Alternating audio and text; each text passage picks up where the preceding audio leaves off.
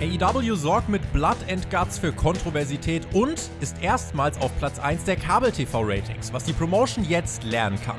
Außerdem Daniel Bryans Vertrag ist ausgelaufen. Beginnt jetzt das große Pokern? Über das und mehr sprechen wir jetzt in einer neuen Ausgabe von Hauptkampf.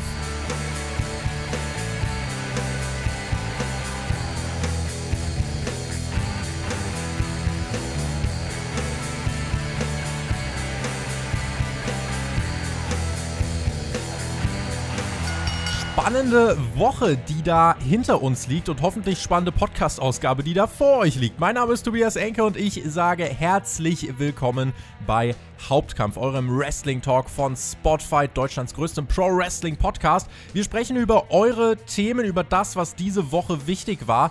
Fans kehren zurück. Daniel Bryan hat keinen WWE-Vertrag mehr vorerst äh, und außerdem AEW sorgt für Gesprächsstoff. Da haben wir einiges aufzuarbeiten. Und um das zu tun, habe ich mir in dieser Woche Verstärkung geholt von jemandem, der sich auch richtig gut reingefuchst hat, nämlich den Nico. Gerade was TV-Ratings angeht, ist er für mich mittlerweile wirklich eine verlässliche Bank geworden, denn er hat unter anderem für Spotify so ein riesiges Datenarchiv, riesige Excel-Tabellen, ihr habt keine Ahnung, wie groß sie sind, mit allen TV-Ratings gemacht von Raw, SmackDown, NXT, AEW. Und dadurch können wir euch hier Erkenntnisse liefern, die eben nicht jeder liefern kann. Und deswegen, Nico, freue ich mich sehr, dass du hier bei Hauptkampf am Start bist und äh, hast dir eine gute Ausgabe zum Debütieren ausgesucht.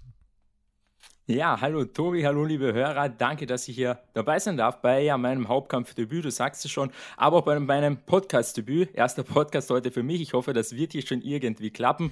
Und wir haben wirklich interessante Themen am Start, du hast es schon angesprochen und natürlich über die Ratings, womit ich mich ja auch gerne beschäftige, über die werden wir heute auch reden, da habe ich einige interessante Statistiken auch schon bereit, über die wir dann noch reden werden.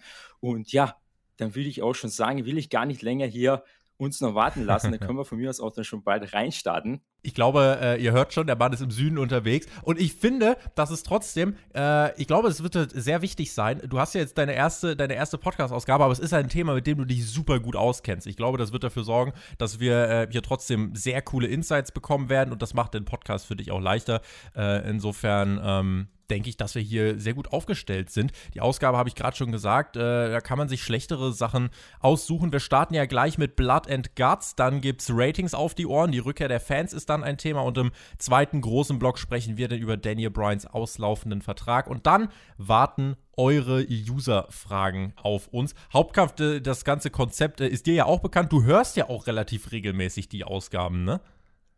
Ja, auf jeden Fall. Also Hauptkampf immer sehr interessant. Da wird ja auch immer wieder über Ratings geredet. Unter anderem, ja, hast du da auch schon einige interessante Werte aus meiner Statistiken, aus meinen Statistiken unter anderem eingebaut. Und heute habe ich da einiges selbst auch nochmal vorbereitet. Und ja, auch die anderen Podcasts natürlich höre ich auch schon sehr, sehr gerne. Und deshalb freut es mich natürlich auch hier heute, ja, selbst mal mit dabei zu sein bei Hauptkampf. Das denke ich, wird alle freuen, dass du dabei bist. Und ich glaube, dann haben wir jetzt äh, genug Vorbau geliefert, um hier reinzuspringen in die Themen. Und wir starten, wie gerade schon angesprochen, mit ja, dem, was ihr auch äh, als Top-Thema der Woche gewotet habt, nämlich soll es erstmal gehen um Blood and Guts, beziehungsweise wir wollen jetzt nicht äh, einen kompletten Recap euch liefern, dafür könnt ihr die AEW-Review hören. Uns soll es jetzt mal wirklich darum gehen, was ist denn da passiert, was kann AEW draus lernen, ähm, was hat halt gut geklappt, was hat nicht gut geklappt. Schreibt uns gern, wenn ihr es noch nicht gemacht habt, äh, eure Meinung zu Blood and Guts und zu diesem Match in die Kommentare. Ich habe mich ja schon detailliert in der AEW-Review dazu geäußert. Ähm, vielleicht erstmal grundsätzlich, dass die Leute Bescheid wissen, wie, äh, wie du stehst zu diesem Thema. Ähm, du hast Dynamite auch geschaut und äh, hast dieses Blood and Guts Match äh, mit hohem Interesse verfolgt. Wie, wie hast du dich danach gefühlt? Was war so deine, was war deine erste Meinung, dein erstes Bauchgefühl nach dem Match? Also ich muss schon mal dazu sagen, ich habe die Show live geschaut am Mittwochabend, also in der Mittwochnacht mhm. auf Donnerstag und ich habe dann das Ende auch so miterlebt, dass ich es ja im Prinzip auch gar nicht zuerst richtig ja so überrissen habe, dass es jetzt vorbei ist, weil das irgendwie schon ja, es wirkte halt, also ich habe da mehrere Kritikpunkte, um da direkt mal drauf einzugehen. Erstens wurde, finde ich, halt das Surrender von Sammy relativ schlecht eingefangen. Also ich hatte jetzt meine Kopfhörer nicht auf absolut lauter Lautstärke, das heißt, ich habe es akustisch von Sammy nicht verstanden mhm. und kameratechnisch war es zuerst einfach echt nicht gut eingefangen. Dann hat das Abläuten von der Glocke relativ lange gedauert die Kommentatoren waren irgendwie auch ein bisschen verwirrt. Also ja, es wirkte halt irgendwie fast schon ein bisschen gebotcht, dieses Ende, obwohl es ja sicher so geplant war. Aber der Ablauf von, von diesem, also das Surrendern und dann die Glocke und dann irgendwann das Theme erst, das wirkte irgendwie relativ ja schlecht strukturiert und dann auch die ja, Kameras, also die Kameraperspektiven, die angewendet wurden dann beim Abflug von Jericho mhm. waren dann sicher auch nicht gut gewählt. Also da ist sicher einiges ja schief gelaufen oder nicht ja nach Plan gelaufen oder ja, zumindest hätte man einiges sicher besser machen können. Also wie gesagt, das von Sammy, das Surrender wurde nicht gut eingefangen, finde ich. Und dann eben hätte man die Zeit zwischen dem Abflug und dem ja, Matchende eben noch verkürzen können. Also ich hätte es am liebsten so gehabt. MJF will ihn werfen, Sammy surrendert direkt, das sieht man dann direkt in der Kamera, gut eingefangen, dann ja. wird direkt nach oben geschaltet, die Glocke läutet sofort, alle wissen Bescheid und MJF wirft ihn dann direkt runter, dreht sich weg, Film beginnt und dann sehen wir nur noch, wie Jericho da unten liegt und dann habt ihr es in der Dynamite Review sowieso schon gut angesprochen. Was man da hätte besser machen können, bestes Beispiel wäre wahrscheinlich, dass man das einfach tiefer gelegt hätte. Also Jericho fliegt tiefer in die Stage rein ja. und man filmt es vielleicht von weiter weg. Das habt ihr bei der Dynamite Review ja schon gut besprochen. Ja, das war ja genau der Punkt. Also was, also dieser Jericho-Sturz, natürlich das, worüber alle geredet haben, tatsächlich im Nachhinein, obwohl das Match selber, diese, diese, sag ich mal, 30 Minuten, die da vorausgegangen sind, also ich finde, da haben die sich halt auch gut abgeschlachtet. Ähm, und dann halt natürlich, alle reden über den Sturz, weil der war das, was das Ganze dann doch runtergezogen hat. Ähm, ist halt so ein Fall von gut gemeint, aber schlecht umgesetzt letzten Endes. Denn ähm, das, was ja alle gestört hat, ist halt, ich habe da jetzt vor kurzem auch nochmal auf Twitter dieses Video gesehen, du hast das wahrscheinlich auch noch im Kopf. Damals hat ja Vince McMahon, Rob Gronkowski bei Mania 36, ist ja auch von diesem Protest da oben gesprungen, um Rob Gronkowski zu zeigen, ey, hier ist ein Crashpad, da passiert nichts, ist alles cool und ich fange Leute auf. Ähm, und dann dieser Jericho-Sturz parallel daneben geschnitten, da ist einem schon aufgefallen, hm, der Sturz war halt nicht krass. Dazu kommt, dass der Sturz nicht krass gefilmt war. Ich habe in der Dynamite Review ganz salopp und böse gesagt, also Alex und ich werden den Bump wahrscheinlich beide nehmen können. Ähm, und da einfach, da merkst du, dieser Promotion fehlt halt noch die Erfahrung. Ne? Also diese Promotion gibt es halt erst zwei Jahre. Da steckt nicht so eine eingespielte Erfahrung dahinter. Das muss man halt lernen. Und das ist wichtig, dass man das in Zukunft, ähm, dass man das weitermacht. Ähm, weil so sieht das Finish halt weak aus. Und äh, das sind halt die ganzen Details, die du schon angesprochen hast, die wir in der Dynamite Review angesprochen haben. Die Gefahr, die ich darin sehe, äh, darfst mir gleich gern sagen, was du davon hältst. Ähm, die Gefahr, die ich darin sehe, AEW hatte jetzt letztens mit diesem, äh, mit dem Deathmatch beim Pay-Per-View, mit diesem Barbed Wire-Match, ähm, ebenfalls haben sie es dann so gemacht, es gab einen ziemlich krassen Aufbau, dann gab es das Match und am Ende reden alle über den flachen bis lächerlichen äh, Endknall, mehr oder weniger.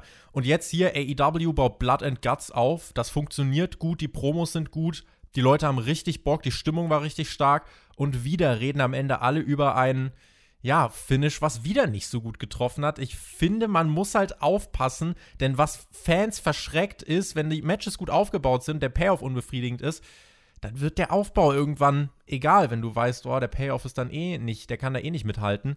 Ist eine Gefahr. Das ist ein, ist tricky, aber ist halt trotzdem was, was man ernst nehmen sollte, finde ich.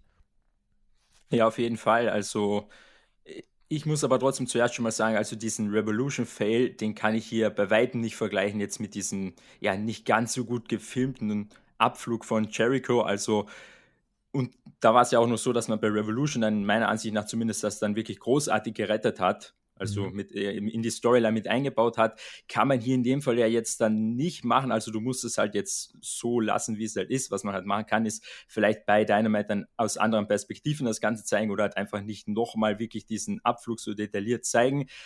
Trotzdem würde ich aber eher sagen, also ich weiß nicht, wie es dir geht, weil du sagst ja, dass ähm, man sich jetzt hauptsächlich eben an dieses Ende erinnert natürlich bleibt das jetzt schon im Kopf, aber ich würde schon sagen, dass mir vor allem dann MJF auch im Kopf bleibt, wie der da oben steht mhm. mit dem Blut und ja, da noch Thank you runtersch runterschreit zu Jericho und dann steht er da oben. Also das sind, glaube ich, schon die Bilder, die uns dann schon noch im Kopf bleiben werden und die uns dann auch bei Dynamite in Zukunft noch oft gezeigt werden. Also ja, Finish war nicht gut, aber ich weiß nicht, ich kann darüber schon noch gut hinwegsehen, denke ich. Frage ist halt, wie es beim Allgemeinpublikum hängen bleibt. Aber dadurch, dass halt der MGF dann schon nochmal am Ende stark aussah, finde ich, wird man da nicht, denke ich, nicht mehr allzu lange drüber nachdenken. Und ich mhm. finde ja auch das Revolution-Ende, das hat man ja dann auch bei Dynamite recht gut gerettet, wie schon gesagt. Und auch da hat man dann, oder ich zumindest nicht mehr lange drüber nachgedacht, dann, dass das nicht ganz gut geklappt hat. Aber die Gefahr ist auf jeden Fall da, dass das in Zukunft öfter natürlich passiert und das ist was, wo man natürlich aufpassen muss. Also jetzt war es halt zweimal der Fall bei Doros zwei großen Sachen und ja, das sollte natürlich jetzt dann nicht nochmal vorkommen, vor allem wenn wir dann noch wieder volles Publikum und so weiter haben. Ja. Und ja, trotzdem will ich auch nochmal sagen, du hast schon angesprochen, das reine Match an sich, das war richtig, richtig stark und das hat sich auch viele bewegt zu sagen, das ist ja eine coole TV-Show, da schaue ich gerne mal wieder rein. Und was ich auch nochmal sagen wollte, eben MJF sah richtig stark aus und auch finde ich, obwohl er derjenige war, der dann surrendert hat, Sammy, fand ich auch richtig stark in diesem Match, weil er einfach absolut abgeliefert hat und da war er auch echt richtig over. Das könnte ja vor allem dann auch wirklich jetzt die nächste Paarung sein, um die es geht. Also Sammy und MJF könnte man jetzt theoretisch dann für Double or Nothing ähm, aufgreifen. Was ich auch noch der Vollständigkeit habe sagen möchte zu dieser Jericho-Sache, äh, was auch zur Wahrheit gehört, wir wollen diesen 50 Jahre alten Mann nicht umbringen. Also es ist jetzt klar, also wer jetzt dann zum Beispiel sagt, ja, warum, warum ist da ein Crashpad? Naja, damit er nicht stirbt. Und äh, um das aber zu umgehen, damit es trotzdem besser aussieht, hätte es eben die Möglichkeit gegeben, das haben wir auch schon in der Dynamite Review beschrieben, leg ganz dünne Holzspanplatten dahin, lass Jericho in so ein Loch fallen und das Loch, da können, keine Ahnung, 90.000 Crashpads drunter liegen und dann kann er den weichesten Fall seines Lebens haben. Ähm, das wäre wahrscheinlich dann einfach insgesamt größer gewesen, hätte eine bessere Wirkung gehabt. So gibst du natürlich auch allen AEW-Kritikern sehr viel Futter. Also das ist natürlich was, wo man sich natürlich draufstürzen kann und äh, wo auch viele dann sagen, ja, und wenn WWE das gemacht hätte, dann würdet ihr das noch mehr, mehr zerfetzen. Insofern ich, ich verstehe die Kritik daran, aber man muss halt einordnen, es geht nicht darum, äh, dass Jericho da irgendwie auf Zement oder so fallen sollte. Er ist kein Shane McMahon. Äh, aber es geht einfach um die Art und Weise, wie dieser Fall produziert war. Das war nicht ideal. Und wenn wir nach vorne schauen, so sieht's aus. MJF, Sammy Guevara, das könnte ein Programm sein, wie es jetzt weitergeht. Ich denke mal, äh, das ist auch was, was mit Fans sehr gut funktionieren kann. Das ist ja dann auch kurios. Du hast dieses Wargames-Match hast du in der Weekly, um dann das Singles-Match beim Pay-Per-View wahrscheinlich aufzubauen, wo man ja auch dazu sagen muss, Blood and Guts schwierig zu vergleichen mit jetzt Wargames-Matches von NXT, einfach weil die damals bei einem Pay-Per-View stattfanden. So ein Wargames-Match in der TV-Show ist halt ein ganz anderer Matchflow, ganz andere Matchstruktur. Wie, wie stehst du dazu, dass diese Fehde so aufgebaut ist, dass wir jetzt das Wargames-Match hatten und jetzt im Nachhinein wahrscheinlich die ganzen Einzelpaarungen bekommen? Finde ich an sich nicht schlecht. Also es war ja ursprünglich, hätte das Blood and Guts Match ja schon vor einem Jahr stattgefunden. Das wäre ja auch bei einer Weekly Show gewesen. Mhm. Dabei ist man dann jetzt geblieben. Was ich aber an sich nicht schlecht finde, weil naja, also diese Fehde war jetzt sehr, sehr intensiv mit dem Turn direkt. Man hatte direkt die zwei Gruppierungen gegeneinander. Jeder wollte sich einfach nur, ja, gegeneinander, eben miteinander eben prügeln und von dem her fand ich das eigentlich nicht. Äh, zuerst, äh, zuerst habe ich mir auch so gedacht, ja, vielleicht kommt es ein bisschen zu früh. Jetzt im Nachhinein fand ich es aber recht passend, dass man das dann eigentlich jetzt schon gebracht hat und jetzt dann eben aus diesem Blood and Guts Match, Match resultierend eben mhm. mehr auf die Singles-Paarungen eingehen kann. Und MJF gegen Sammy, das wäre sicher eine sehr, sehr schöne Paarung für Double or Nothing. Bin ich gespannt, ob man das dann auch weiter so aufgreifen wird. Das bringt uns dann jetzt zu den Ratings. Das äh, Blood and Guts Match selber das hat äh, insgesamt, ich meine, etwas mehr als 1,1 Millionen Zuschauer im Schnitt gehabt. Das Ende des Blood and Guts Matches, äh, das, das war der Peak von Dynamite mit, ich meine, etwas mehr als 1,2 Millionen. Ähm, das war also schon der Highpoint dieser Ausgabe. Und insgesamt 1,1 Millionen Zuschauer gesamt im Schnitt. Einige meinten, das war enttäuschend. Wir können jetzt mal ein bisschen Licht ins Dunkel bringen, denn was gefehlt hat, Nico, waren tatsächlich ältere Zuschauer, gerade bei den Jüngeren war Blood and Guts ja, also korrigiere mich, wenn ich falsch liege, bei den Jüngeren war Blood and Guts ja durchaus ein Erfolg. Ja, auf jeden Fall. Also, dass die Zahl enttäuschend war, kann man auf keinen Fall sagen. Also, man hat in der Hauptzielgruppe jetzt ein Rating von 0,42 erzielt. Also, das ist echt schon richtig, richtig stark, wenn man denkt, Raw ist aktuell so ja ein bisschen über 0,5 und Tendenz sinkend. Also, alles, was über 04 ist, ist schon echt richtig, richtig gut. Bei 18- bis 34-Jährigen war man schon auch gut. Da wäre vielleicht noch ein bisschen mehr drinnen gewesen. Das muss man ja auch sagen. Das war dieser Feiertag, da auch dieser halbe Feiertag in den Cinco USA. Cinco de Mayo, richtig. Genau. Das hat vielleicht auch noch ein bisschen was gekostet, aber grundsätzlich 0,42, damit kann man echt richtig, richtig zufrieden sein. 1,1 Millionen waren es dann insgesamt über die ganze Show eben gesehen und dann eben nur unter Anführungszeichen eine 0,43 bei den 50-Plus-Jährigen Was es jetzt bedeutet, ist, vor drei Wochen zum Beispiel hatten wir das Rating von 1,2 Millionen. Das war nach dem Wechsel von NXT. Und dort war es so, dass man bei diesen 50-Plus-Jährigen eine 0,5 hatte. Also dort war man wesentlich stärker. Und ich habe das jetzt mal hier umgerechnet. Das heißt, vor drei Wochen, als man diese 1,2 Millionen hatte, war es so, dass davon 600.000 über 50 waren. Also mhm. da war es eigentlich so, dass 50-50 die Aufteilung war, also 50 Prozent von den Zuschauern waren über 50, die andere Hälfte war unter 50. Das war vor drei Wochen. Wenn wir jetzt schauen, jetzt haben wir 100.000 Zuschauer weniger. Und jetzt war es aber auch so, dass wir bei einer 50-Plus-Jährigen auch 100.000 Zuschauer circa weniger haben, wenn man das umrechnen würde. Das heißt, man hat im Prinzip im Vergleich zu der Show, die richtig stark war vor drei Wochen, im Prinzip bei allen anderen Zielgruppen in etwa dieselben Zahlen. Und das Einzige, was wirklich den Unterschied macht, das sind die 50-Plus-Jährigen, ja. die weniger eingeschaltet haben. Gründe dafür wären zum Beispiel, dass letzte Woche eben diese Ansprache da von Joe Biden war und dadurch AW in der letzten Woche schon relativ schwache Zahlen bei 50 Plus hatte und da dann jetzt vielleicht ja einige gar nicht Bescheid wussten, dass dieses Blood Guts Match ist oder so. Und ja, also wirklich hauptsächlich hat man eben dieses nicht ganz so starke Zuschauerzahl wegen der 50 Plus-jährigen Hauptzielgruppe, war aber richtig stark. Ich habe auch gerade nochmal hier die exakten Zahlen vor mir. Also das Dynamite, äh, der, der Peak von Dynamite war das Blood and Guts Match und zwar wirklich die letzte Viertelstunde mit 1,21 Millionen und in der Hauptzielgruppe waren 614.000 Zuschauer, das heißt 18 bis 49. Ähm, das heißt, das ist ein sehr beträchtlicher, ordentlicher Anteil von den knapp 50 Prozent. Ähm, erstmals Platz 1 im Kabel-TV, im Hauptranking, also das müssen wir vielleicht noch kurz erklären. Ähm, die Haupt- Zielgruppe, das ist die fürs TV entscheidende Zielgruppe, weil damit verkaufst du deine Werbung, damit berechnet sich dein Wert, denn wenn du kannst 18 Millionen Zuschauer, äh, 18 Millionen Zuschauer haben, wenn davon äh, 16 Millionen 50 plus sind, dann bist du nicht viel wertvoller als eine Show, die äh, keine Ahnung, 4 Millionen Zuschauer hat und davon sind 3 Millionen Junge. Also das äh, muss man auch dazu sagen. Insofern ähm, das Ranking in der Hauptzielgruppe, das Entscheidende, dort AEW erstmals auf Platz 1 aller TV-Shows am Mittwoch. Erstmals in der jungen Geschichte von Dynamite und das Ganze in einer Pandemie. Da hat sich der TV-Sender sehr drüber gefreut, da hat sich AEW drüber gefreut. Es gab von äh, Turner sogar nochmal eine separate Pressemitteilung. Ähm, was kann man daraus ableiten? Also dass es in einer Pandemie zu diesem Rekord, kann man ja sagen, kommt, ist ja für AEW sehr erfreulich. Ja, das ist sehr, sehr erfreulich. Also, das war echt ja, richtig stark, dass man da sogar Platz 1 holte. Also, dieser, also du hast es eh schon gesagt, das war dann die meistgeschaute Show, also am Mittwoch von den 18 bis 49-Jährigen. Das bedeutet dieser Rank immer. Und ja, wenn wir jetzt dann, wir werden darauf ja auch gleich noch schauen, dann, was passieren könnte, wenn Zuschauer zurückkommen. Also ich kann mir dann schon vorstellen, dass das ja dann durchaus öfter dann vorkommt, dass dann am Mittwochabend AEW die meistgeschauteste Show ist. Wenn wir jetzt zum Beispiel schauen, bei Raw ist das ja durchaus öfter der Fall. Also ja, da nähert sich AEW dann auch langsam eben dem Raw-Niveau an, dass man hin und wieder eben dann auch mal diesen, ja, Rank auf der 1 holt. Und was gibt es sonst noch zu sagen? Die 18 bis 49, äh, den 18, 18 bis 49 Demo-Wert bei den Männern würde ich vielleicht nochmal erwähnen, weil ja. der war echt wirklich extrem stark.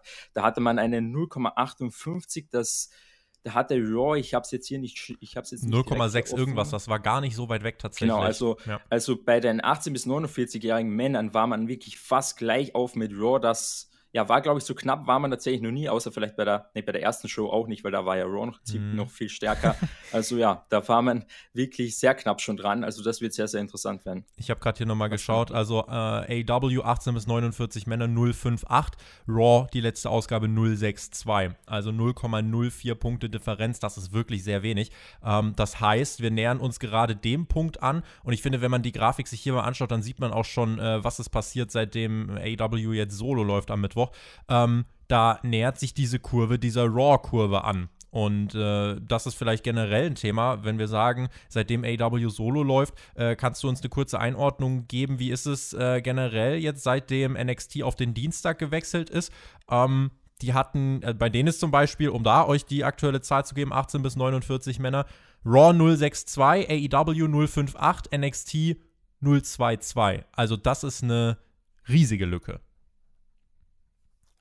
Ja, also wenn wir jetzt auf äh, NXT schauen, Ähm, also dort hat sich im Prinzip in den Zielgruppen 18 bis 49 wirklich gar nichts getan. Also man muss es eigentlich wirklich so sagen. Man hatte in den ersten ein, zwei Wochen jetzt noch einen Anstieg, seit sie allein liefen, aber aktuell hat man diese Woche bei 18 bis 49 eine 0,18. Das sind Werte, die hatte man auch vorher, als man zeitgleich mit AW lief. Also da hat sich wirklich gar nichts getan. Auch bei 18 bis 34 hat man eine 0,08 da ja, hat sich wirklich gar nichts getan. Einfach gesagt, das Einzige, wo man tatsächlich ein bisschen gewonnen hat, sind die 50-Plus-Jährigen, mhm. wo man ohnehin schon extrem stark war. Und das ist auch der Grund, warum man aktuell ja noch ein leichtes Plus hat. Wenn wir hier den Wechsel anschauen, seit dem Wechsel hat hier NXT jetzt einen Schnitt von 790.000. Das ist ein Plus von 11 Prozent.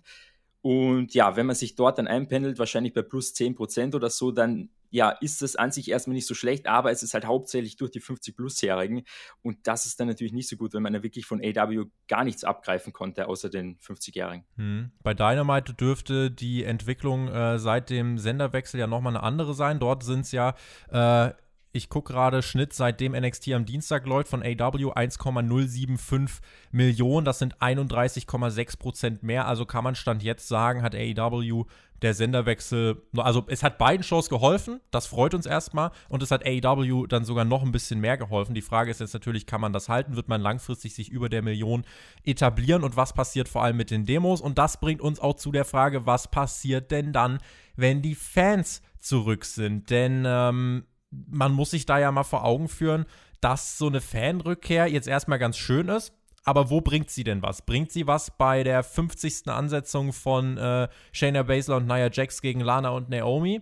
Oder bringt sie was bei einer TNT-Titelverteidigung von Darby Allen? Also es ist einfach so die Frage, wer kann deiner Meinung nach von der Rückkehr der Fans am meisten profitieren und wo glaubst du, wird es sich auf die Ratings am meisten auswirken? Also auf, an erster Stelle mal gesagt, das Publikum kann da sicher einiges verändern und ich muss zwar für mich jetzt sagen, ich verfolge aktuell mehr AEW und jetzt bei Raw eher relativ wenig. Deshalb habe ich da vielleicht auch ein bisschen andere Einschätzung, aber ich würde schon auf jeden Fall mehr Potenzial da noch bei AEW sehen, weil da einfach schon es, glaube ich, im Roster mehr Leute gibt, die ja noch mehr vom Publikum leben, wenn ich mir denke, ein Jungle Boy mit seinem Theme mhm. Und ja, auch ein Orange Cassidy war jetzt ja auch bei Blood and Guts ziemlich over bei seinem Interview da, also auch ein Hangman Page, ja, ich weiß gar nicht, wen ich noch aufzählen sollte, also da gibt's, ich sehe einfach bei AW viel mehr Leute, die von einem Publikum noch so viel mehr leben würden. Oder an Darby Allen, du hast es schon gesagt. Und bei WWE frage ich mich da halt so, ja, wer wird denn die Person sein, die da rauskommt und halt richtig over ist? Roman Reigns, ja gut, der wird vielleicht ausgebuht werden oder wird halt angefeuert werden. Das, ja, weiß ich nicht, aber an sich ist er ein Heel. Wer wird denn, die, wer werden denn die Top-Phases sein? Daniel Bryan, darüber reden wir später noch, mhm. wird nicht mehr da sein. Ja, Drew McIntyre, weiß ich nicht, ist der noch so over jetzt? Da bin ich sehr gespannt. Ich weiß nicht, ob du da einen Namen hättest bei WWE, die richtig over wären. Mir fällt jetzt ehrlich gesagt, ja, kaum jemand ein eigentlich. Du hast ja den Moment Cesaro, der richtig gut abliefert. Genau. Ähm, der, ja. der wäre jetzt jemand, der mir da einfallen würde. Theoretisch kann.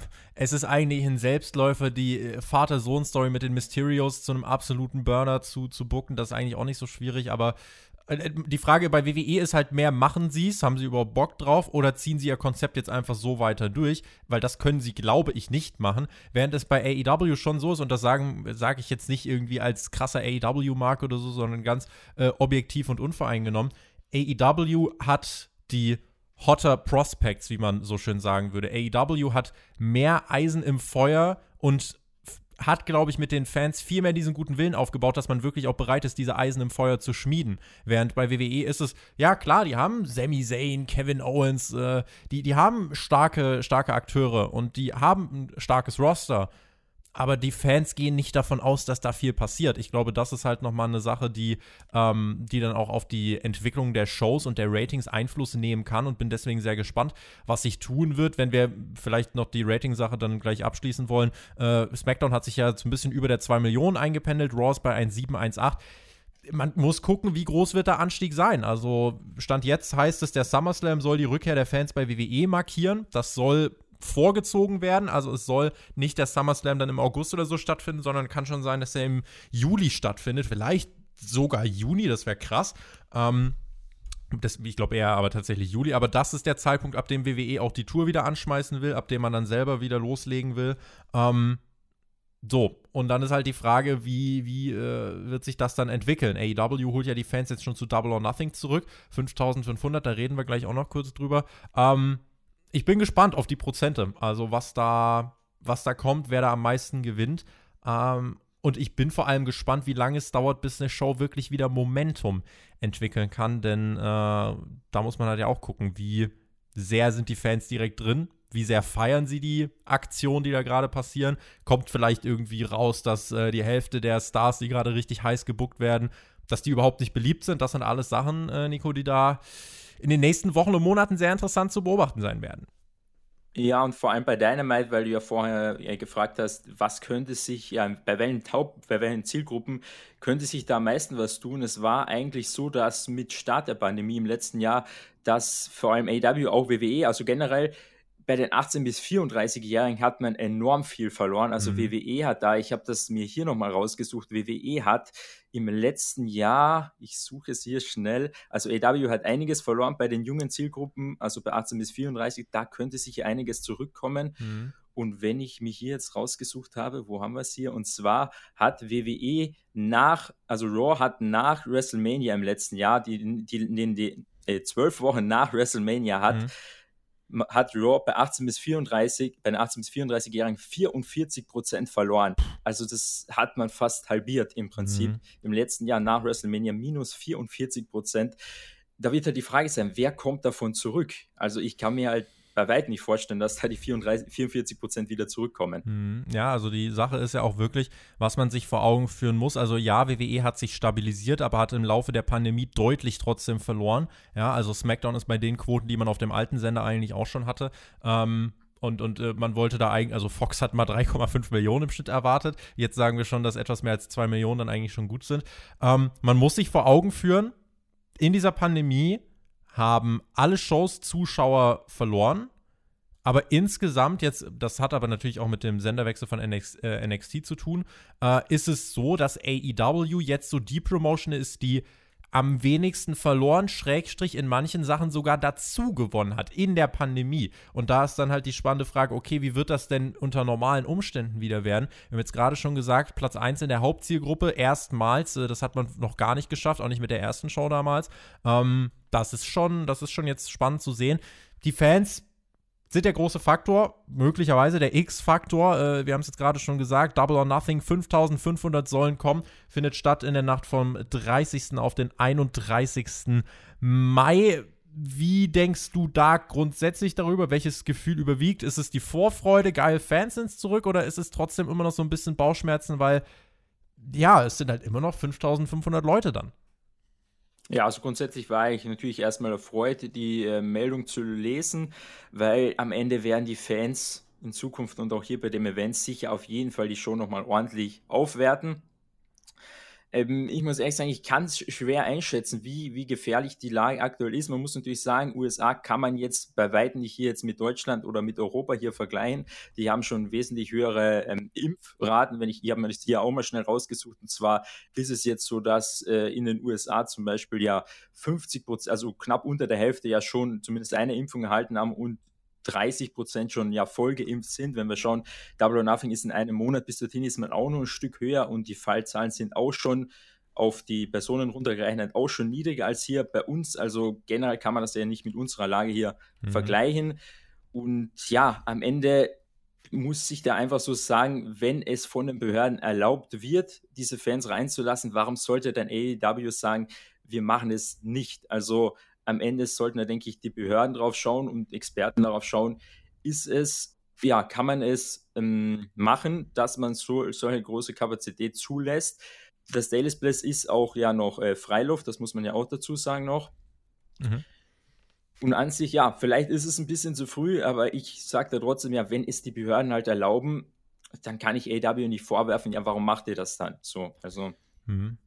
Ich genieße mit Vorsicht. Also, was ganz richtig ist, Daily's Place, äh, Freiluft. Ich äh, habe mich irgendwie satt gesehen am Daily's Place, muss ich sagen. Ich habe das jetzt äh, aber trotzdem bei Blood and Guts nochmal gemerkt. 1800 Leute, die da waren, das macht erstmal einen Unterschied. Ja, also das erstmal zur grundlegenden Einordnung. Die Fans machen einen Unterschied. Bei mir ist halt so die Sache, ja, Daily's Place, ich habe jetzt, habe jetzt halt genug davon gesehen. Ähm, Maskenpflicht ist bei den Amis so eine Sache. Also sie haben da zwar Masken an, aber wirklich wissen, wie man sie trägt, das tun die wenigsten. Deswegen, es ist ein Risiko, absolut. Auf der anderen Seite, wenn man ganz unvoreingenommen ist, wenn das Daily's Place bereits für ein Machine Gun Kelly Konzert ausverkauft war im April, UFC beginnt regelmäßig mit 20.000 zu veranstalten, dann ist es finde ich logisch, dass du dann auch langsam als Promotion überlegst, wann fängst du denn wieder an. Aber ein bisschen Skepsis ist bei mir halt trotzdem auch noch da. Punkt Freiluft ist halt, ist halt ein großer, großer Unterschied.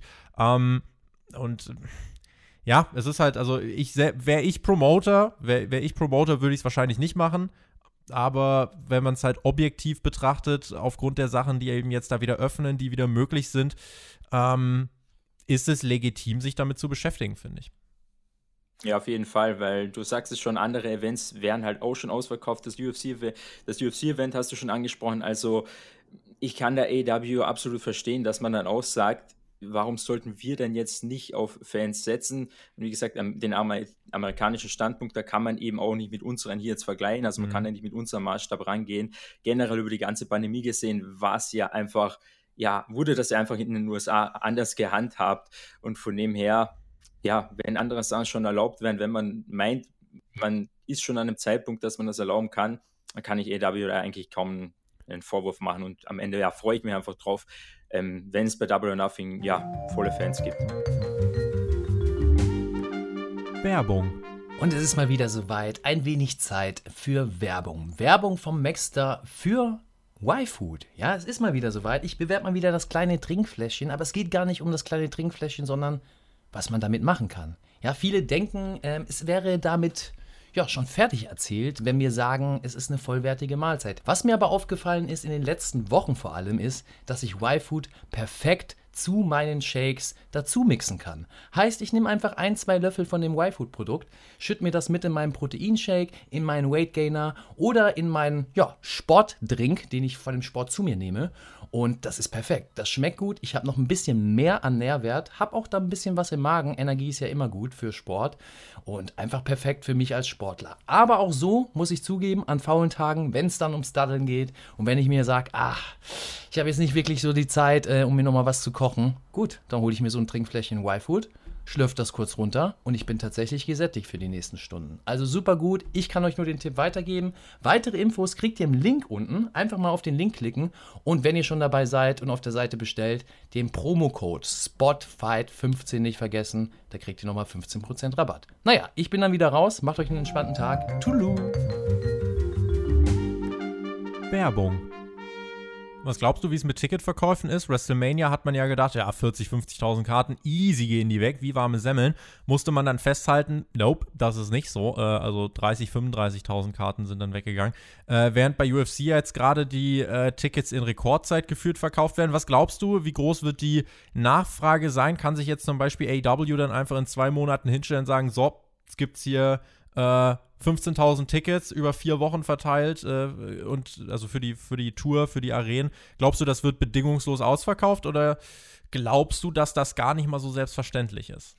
Also ich glaube, das Touren macht dann schon nochmal einen großen Unterschied, weil jetzt war es ja so, also seit August hat ja AEW wieder teilweise immer wieder mal Fans gehabt. Das Ding war halt, dass es immer halt am selben Standort war. Es war ja. immer in im selben Bundesstaat und im selben Bundesstaat hat ja dann auch WrestleMania stattgefunden. Also der Wrestling-Markt, das habt ihr schon einmal bei Hauptkampf besprochen, ist halt dort einfach schon sehr, sehr übersättigt. Also, also Florida ist wirklich dann, ausgebrannt, maximal genau. ausgebrannt, ja.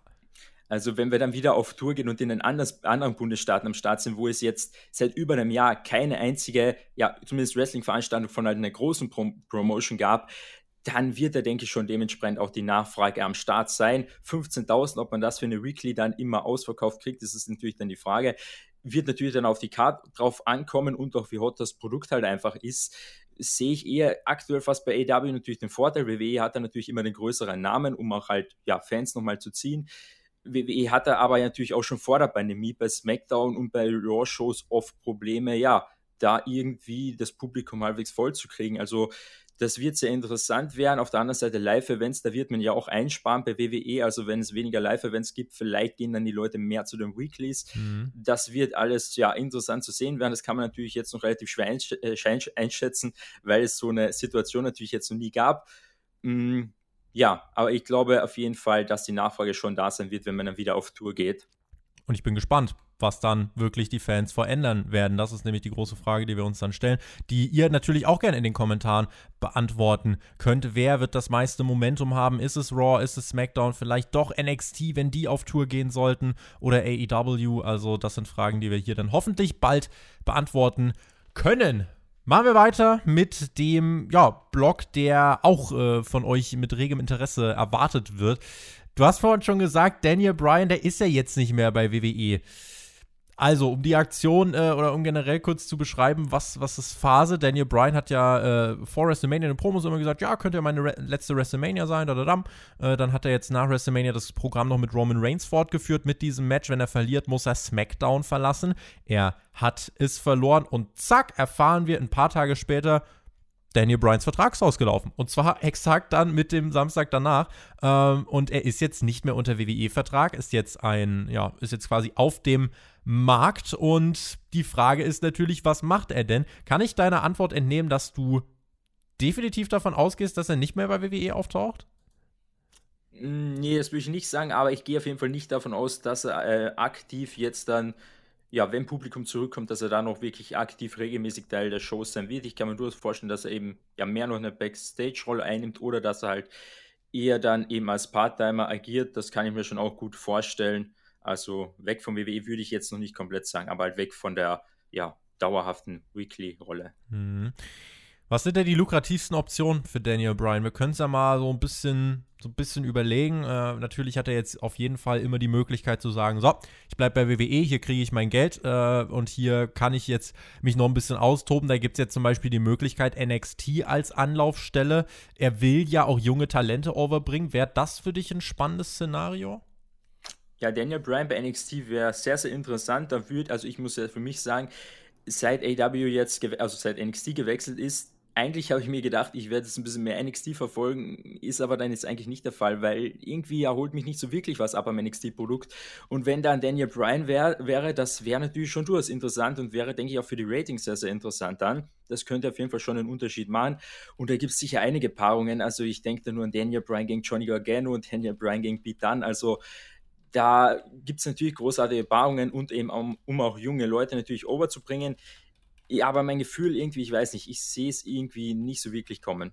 Hm, ich finde, es ist von den WWE-Optionen die beste, beziehungsweise die spannendste, denn bei Raw will ich ihn nicht sehen, muss ich ehrlich sein. Auch wenn wir Topfaces brauchen. Also als Topface bei Raw natürlich, äh, das, das ist eine Sache, die äh, rein vom Booking her für WWE schon wichtig wäre. Aber das NXT-Szenario würde mich noch ein bisschen mehr ansprechen wenn es halt nicht WWE werden sollte, er hat ja in Interviews jetzt immer mal wieder gesagt, äh, er würde doch so gern und würde doch so gern, am Ende macht das aber nicht.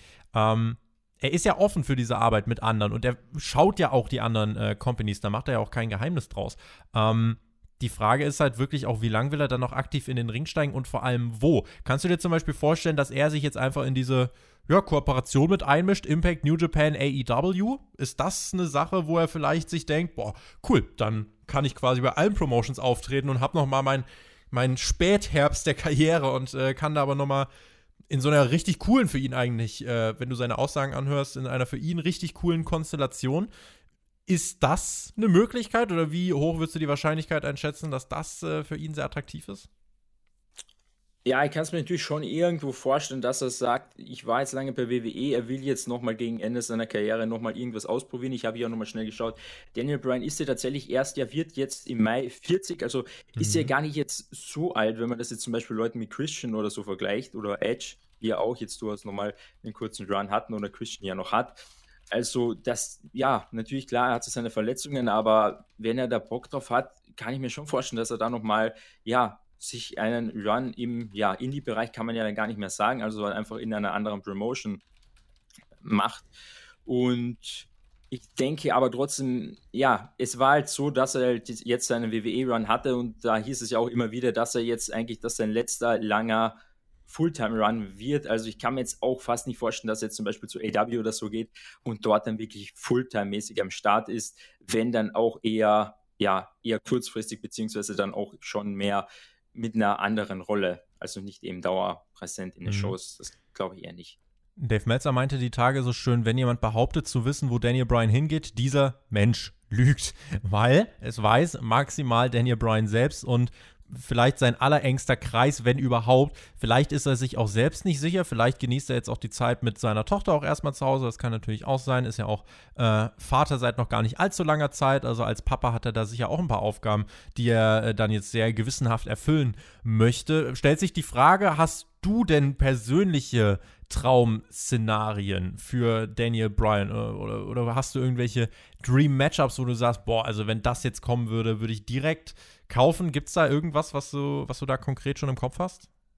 Also angesprochen habe ich es jetzt zum Beispiel bei NXT schon. Also ein absolutes Traummatch für mich wäre auf jeden Fall Daniel Bryan gegen Johnny Gargano. Also das wäre für mich einfach, ja, also Gargano ist für mich einer der besten Wrestler, die WWE hat, finde mhm. ich zumindest. Und ja, dass Brian einer der besten der Welt ist, darüber brauchen wir, denke ich, auch nicht reden. Also das wäre für mich ein absolutes Dream-Match, auch was man so bei WWE bringen könnte noch, was es noch nicht gab. Beat Dunn wäre natürlich auch ein interessanter Name bei NXT. Wenn wir jetzt aber außerhalb von WWE schauen, ja, da haben wir, denke ich, eine lange Liste an Dream-Matches, die man da aufzählen könnte ja, sei es jetzt bei New Japan, auch wenn ich aktuell nicht so viel ja, von New Japan mitkriege, also wenn dann Daniel Bryan am Start wäre, dann ähm, bin ich der Erste, der da sofort dann auch mal wieder reinschaut. Und ja, vor allem bei AW, da gibt es natürlich auch eine Menge. Also ja, Kenny Omega, mit dem ist, glaube ich, ja fast immer ein Dream Match am Start. Und auch sonst andere Namen, wer fällt mir nur ein? Ja, auch ein Jungle Boy gegen Daniel Bryan, das wäre auch richtig cooles Match. Also da gibt es, wie gesagt, eine sehr, sehr lange Liste. Und ja, bei WWE wäre es, wie gesagt, wahrscheinlich Gorgano dann. Und außerhalb von WWE, ja, tue ich mir was schwer, mich auf ein Match wirklich zu einigen.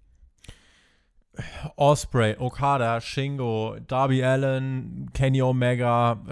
Da kannst du eine ganze Menge machen. Worauf ich jetzt nicht so Lust hätte, wäre irgendwie Omega gegen Cody oder gegen Moxley. Äh, das, das bräuchte ich jetzt nicht. Ich glaube, diese Matches haben wir bei WWE irgendwie alle in irgendeiner Form schon gesehen. Ähm, das müsste jetzt nicht sein, aber dass er da nochmal so ein paar große Namen mitnimmt, vielleicht auch wirklich aus Japan, einfach weil er da auch wirklich Bock drauf hat. Weil wir wissen, dass er da Bock drauf hat. Ich glaube, das wäre äh, nochmal ganz spannend. Die letzten Fragen, die ich dir dazu gerne stellen würde, ähm, beziehen sich so ein bisschen darauf, wer braucht Daniel Bryan denn am meisten? Würdest du zum Beispiel behaupten, WWE braucht Daniel Bryan? Weil wenn ich so drauf gucke, ja, bester Wrestler der Welt, aber ich glaube, den ist das im Zweifelsfall mittlerweile, ja, den, den ist das wahrscheinlich auch gerade erstmal egal. Ja, also, also ich habe es ja vorhin schon gesagt, Bryan war halt eins der ja, besten oder wahrscheinlich das beste Face, Babyface, was WWE eigentlich hatte, vor allem bei SmackDown halt. Und das wäre natürlich schon, also ist auf jeden Fall schon ein Verlust, wenn er jetzt nicht mehr in den Shows ist. Auf der anderen Seite muss man sagen, das WWE-Roster, das ist so voll und man hat so viele Leute mit so viel Potenzial. Also man könnte auch locker jetzt ganz klar ohne Daniel Bryan auskommen und trotzdem absolute Topstars haben.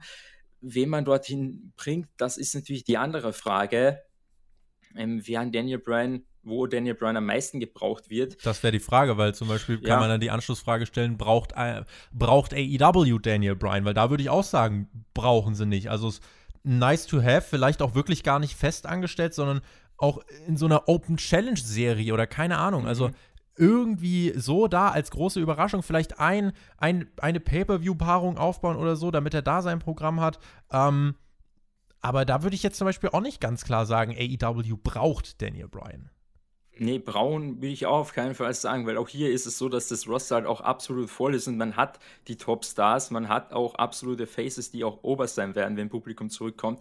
Also man hat den Bedarf nicht, wie du sagst, also Open Challenge-mäßig, da wäre auf jeden Fall auch was Cooles machbar, wenn man das eben auch Part-Time-mäßig eher macht oder mhm. Daniel Bryan geht halt her und sagt, er macht überall so ein bisschen Part-Time. Bei WWE kommt er beim Rumble vielleicht zurück, macht sein Mania-Match, dann ist er mal hier, mal dort. Und ja, also brauchen tut ihn, äh, auch wenn es ja irgendwie hart klingt, weil er einer der Festen der Welt ist. Es gibt so nirgendwo eigentlich was, wo ich sagen würde, ja, da muss er jetzt unbedingt hin, weil die brauchen ihn unbedingt, aber er könnte überall gut unterkommen, um sozusagen.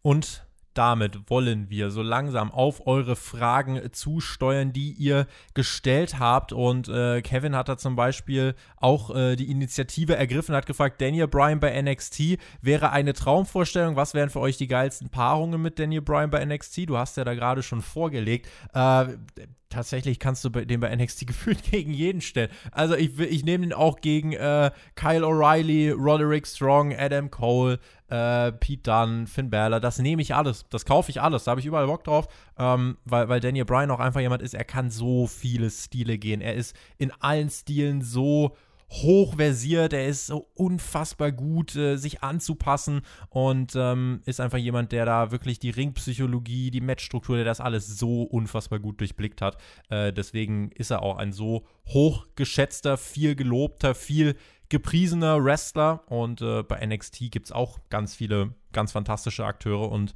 insofern da kannst du, kannst du würfeln. Daniel Bryan plus X. Es wird wahrscheinlich immer ein gutes, äh, gutes Match rauskommen. Aber die Frage von Kevin geht weiter, Nico. Und zwar schreibt er nach dem Comeback von Eva Marie.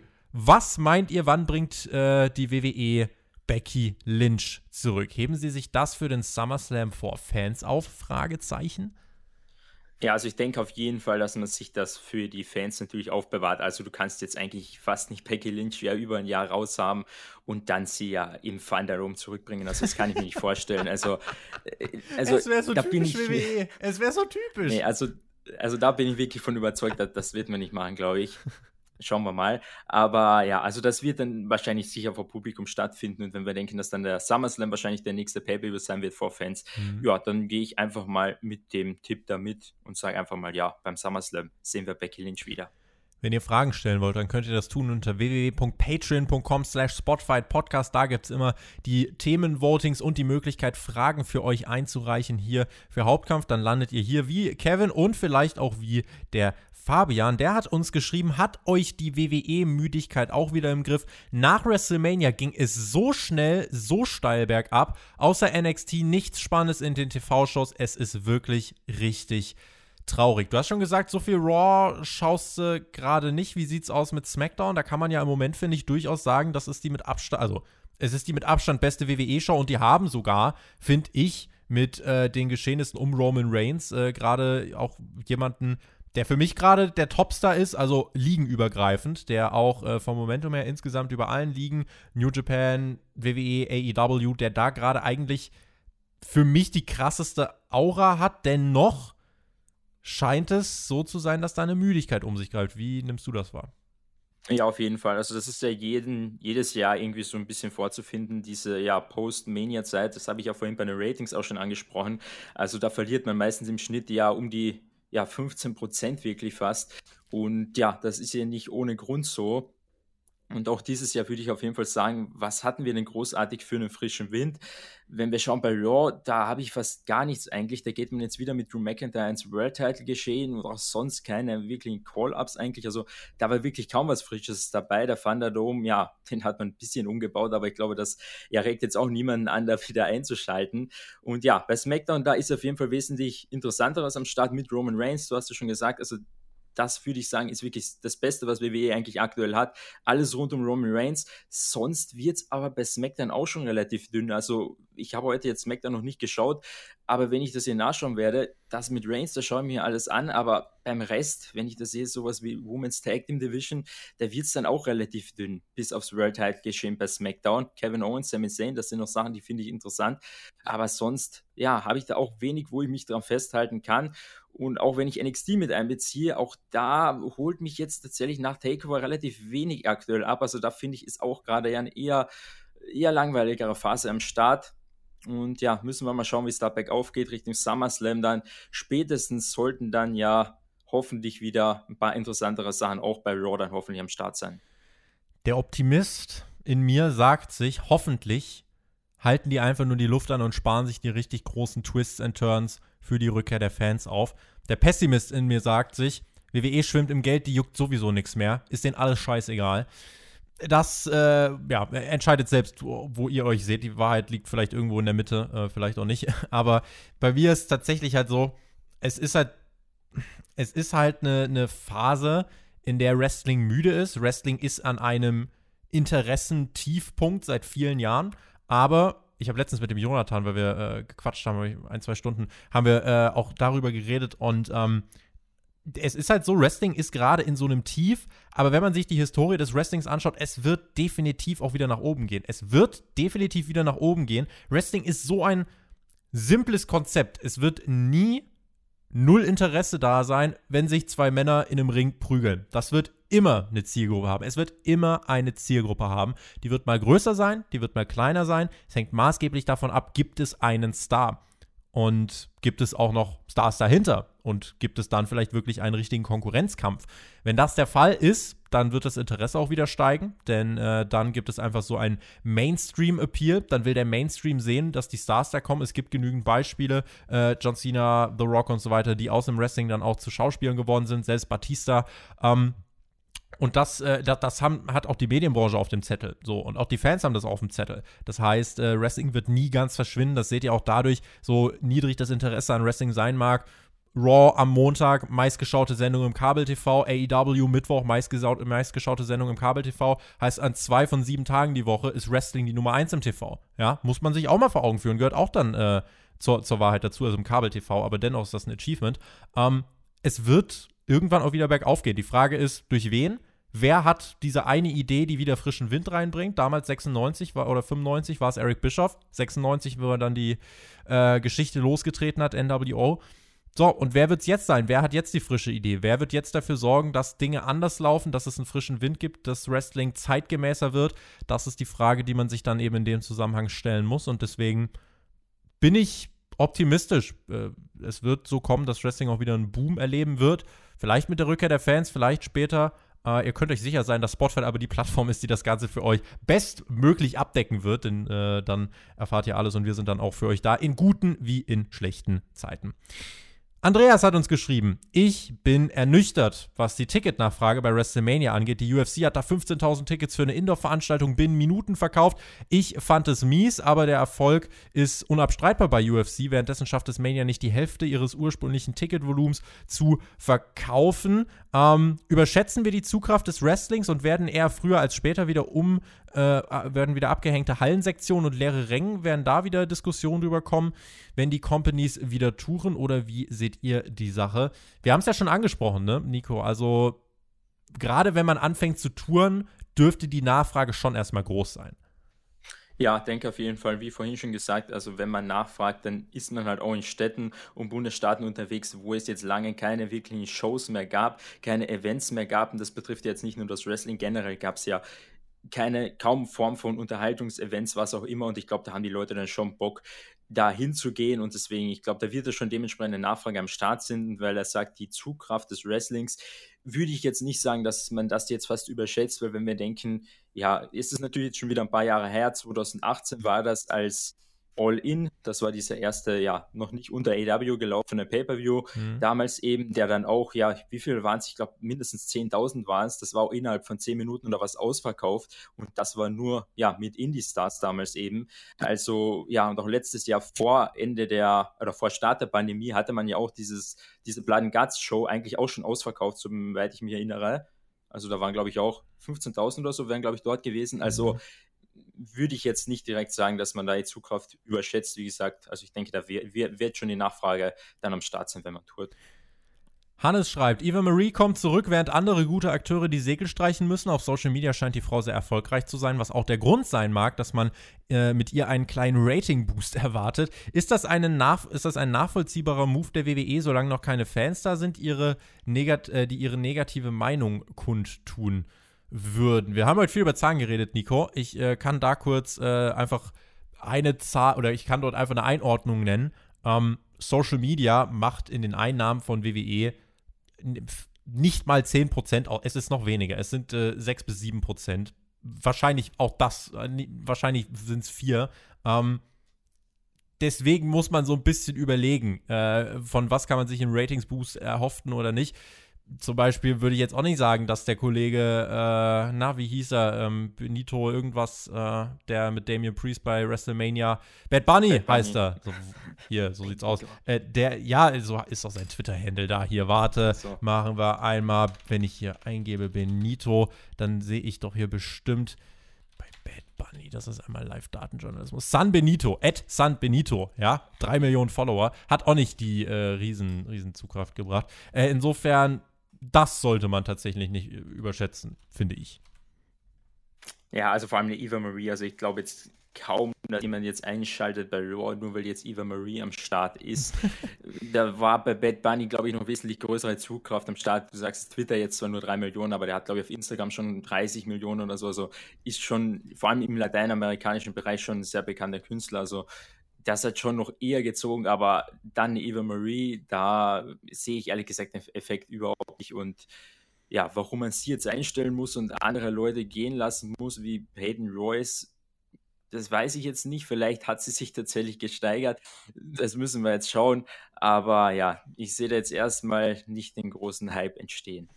Aber das ist WWE. Also sie schmeißen Frauen raus, Mickey James, Peyton Royce, schicken den Müllsäcke hinterher und stellen dann Eva Marie ein. Wobei man sagen muss, Eva Marie ja schon seit Monaten wieder eingestellt. Da hat man jetzt einfach auf den Moment gewartet, äh, warum auch immer. Ähm, ja, also ist es ein nachvollziehbarer Move der WWE, äh, sie jetzt zurückzubringen ich sehe in ihr keinen Mehrwert. Ich sehe keinen, der da jetzt irgendwie mehr einschaltet und äh, wer behauptet, dass sie dann Rating-Buzz erzeugen wird, der hat, nicht böse gemeint, aber ich glaube, der hat nicht allzu viel Ahnung von Ratings. Insofern, ähm, ja, würde ich sagen, können wir das dann auch soweit abhaken. Dann haben wir noch Julian, der hat uns gefragt, gibt es eigentlich schon nähere Infos zu dem Tippspiel oder bin ich zu blöd und habe das übersehen? Nein, lieber Julian, also für alle Patreons gibt es die Möglichkeit ab nächster Woche, das startet dann äh, mit Backlash, an unserem großen Spotfight-Tippspiel teilzunehmen. Das läuft dann ein Jahr. Es geht um WWE und AEW Pay-Per-Views und dort dürft ihr teilnehmen und es gibt dann auch ein paar coole Belohnungen für die Gewinner. Äh, das äh, bitte im Auge behalten, denn da werden wir nochmal einen ausführlichen Post für euch bereit haben, wo dann alle Regeln und Infos für euch drin stehen. Andreas hat dann noch geschrieben, dass mit den Fans bei Double or Nothing geht nur, weil Floridas äh, Governor alle Beschränkungen aufgehoben hat. Ich finde es gut und äh, werde dann auch ähm, dorthin reisen im normalen Stand, wenn dann äh, im September wieder Events möglich sein werden, weil ich dann auch schon voll geimpft werde. Was sagt ihr zu der Entscheidung, dass die Fans wieder zugelassen sind? Haben wir schon beachtet äh, oder haben schon drüber geredet. Den spannenden Punkt, den ich hier sehe, glaubst du, dass es für internationale Fans, wenn sie voll geimpft sind, dass das dann auch ein entscheidender Faktor werden wird, dass die dann auch endlich sagen, ja, jetzt sind die Reisen wieder möglich, denn sind wir ehrlich, sowas wie WrestleMania, Raw Aftermania lebt vor allem auch aus äh, vielen oder von vielen europäischen Fans. Ähm, das ist ja auch nochmal ein Faktor, der mit fortschreitender Impfkampagne ja auch wahrscheinlicher wird. Ja, auf jeden Fall. Das wird sicher dann auch interessant werden, vor allem dann eben bei den großen Events, also WrestleMania, bis dorthin haben wir natürlich jetzt noch ein langes Stück, aber auch bei AW wird es dann interessant werden. Das sagt man ja zumindest immer, ist All Out, irgendwie so dieses WrestleMania, auch wenn man es jetzt nie so wirklich groß eigentlich aufgezogen hat. Wird auch interessant zu sehen sein, ob AW da vielleicht sogar versucht, auch so ein, ja, ähm, Event wirklich so zu etablieren als das große Event, um eben auch nochmal zusätzlich internationale Fans anzuziehen. Ich meine, All Out ist immer Ende Sommer, also das passt für die meisten dann auch gut rein. Und da kann ich mir dann schon vorstellen, dass vor allem dann solche Events dann schon gut ziehen werden, wenn dann ja meistens das wirklich so Wochenenden sind, wo dann noch andere Indie-Promotions dort veranstalten. Also das wird dann sicher auch nochmal ja internationale Fans, denke ich, anziehen. Und damit, liebe Freunde, sind wir durch mit Hauptkampf mit einer Ausgabe, die hoffentlich für euch einen großen Mehrwert hatte. Ich bedanke mich fürs Zuhören und würde mich freuen, wenn ihr dann natürlich auch in den nächsten Wochen bei uns bei dem Podcast wieder mit am Start seid. Nico, dir auch vielen lieben Dank für das äh, in meinen Augen sehr gelungene Podcast-Debüt. Du versorgst uns weiter mit Ratings, die sind dann immer zu finden, äh, sobald verfügbar auf unseren Social Media Kanälen und im Community Tab vom News-Kanal. Schaut einfach mal auf Twitter at spotfight.de, dort sind sie in der Regel als erstes am Start. Und äh, dir kann man auch auf Twitter folgen. Das darfst du den Menschen jetzt gleich gern in deiner Abmoderation erklären, denn ich bin raus, verbleibe mit GW. Genieß Wrestling. Wen es betrifft, bis zum nächsten Mal. Macht's gut. Nico hat die Schlussworte. Auf Wiedersehen. Ciao. Ja, danke, dass ich hier dabei sein durfte bei meinem ersten Jahr Podcast, beim Hauptkampfdebüt. Ich denke mal, ja, im Laufe des Podcasts habe ich mich hier relativ gut dann reingefunden. Ich hoffe, das war auf jeden Fall Ordnung, in Ordnung, wie ich mir hier abgeliefert habe beim ersten Podcast. Und ja, ich hoffe, es waren ein paar interessante Statistiken und so weiter dabei. Falls ihr noch ein paar interessante Statistiken haben wollt, könnt ihr mir, wie der Tobi schon gesagt hat, gerne auf Twitter folgen, soldi03. Dort habe ich auf jeden Fall vor, in Zukunft auch, auch immer wieder mal ein paar Statistiken aus meiner Datenbank zu posten. Jetzt in Zukunft und sonst, ja, wünsche ich euch jetzt dann ein ja, schönes, angenehmes Restwochenende oder einen neuen Start in die neue Woche rein, wann auch immer das hört. Ich verabschiede mich, wünsche euch noch viel Spaß beim Wrestling schauen und damit wieder schauen und reingehauen.